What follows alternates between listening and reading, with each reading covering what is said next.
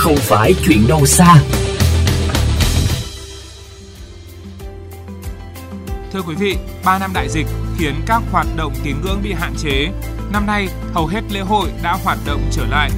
Nhưng ngày Tết vừa qua, tại nhiều di tích, thắng cảnh đã ghi nhận một lượng lớn du khách đổ về du xuân, lễ Phật.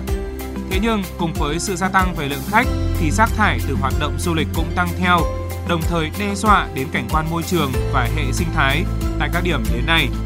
Nhiều phương án đã được các địa phương đưa ra để bảo vệ cảnh quan, sinh thái trong cao điểm du lịch Tết. Ghi nhận của phóng viên Hoàng Hà. Chùa Hương thuộc huyện Mỹ Đức, Hà Nội, nổi tiếng là điểm du lịch và văn hóa tâm linh được du khách trong nước và nước ngoài lựa chọn để du xuân mỗi dịp đầu xuân năm mới. Điều này tạo ra cơ hội phát triển kinh tế cho địa phương, nhưng cũng tạo sức ép rất lớn đến môi trường, cảnh quan tự nhiên nơi đây.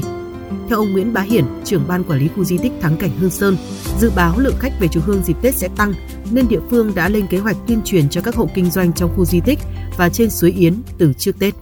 Chúng tôi đã tuyên truyền ngay từ trước Tết đối với các hộ dân và đặt các cái biển cảnh báo khuyến cáo du khách không nên xả rác vứt rác xuống suối làm ảnh hưởng đến môi trường. Đồng thời chúng tôi cũng có một cái tổ liên ngành để thường xuyên đi kiểm tra, nhắc nhở và tuyên truyền đảm bảo vệ sinh môi trường, phòng cháy chữa cháy, đảm bảo làm sao lễ hội diễn ra tốt nhất và an toàn nhất. Khu di tích Côn Sơn Kiếp Bạc thuộc huyện Chí Linh, tỉnh Hải Dương cũng là một điểm đến được người dân thập phương lựa chọn cho hành trình du xuân lễ Phật đầu năm. Ông Nguyễn Văn Cường, Phó trưởng ban quản lý khu di tích chia sẻ, các phương án đảm bảo an ninh trật tự, bảo vệ cảnh quan môi trường đã được ban quản lý xây dựng và triển khai từ rất sớm. Chúng tôi đã bổ sung trang thiết bị, dụng cụ để xử lý rác thải, nâng cấp xây mới các cái công trình vệ sinh công cộng, trồng bổ sung các loại cây.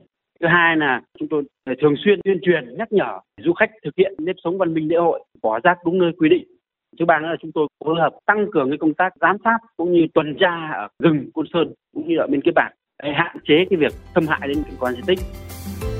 Yên Tử cũng là điểm đến không thể bỏ lỡ dịp đầu xuân. Nơi đây không chỉ nổi tiếng về tâm linh mà cảnh quan thiên nhiên còn khá hoang sơ và trữ tình.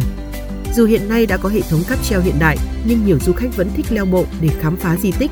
Điều này khiến cho nguy cơ cháy rừng, xâm hại đến cảnh quan thiên nhiên là rất cao.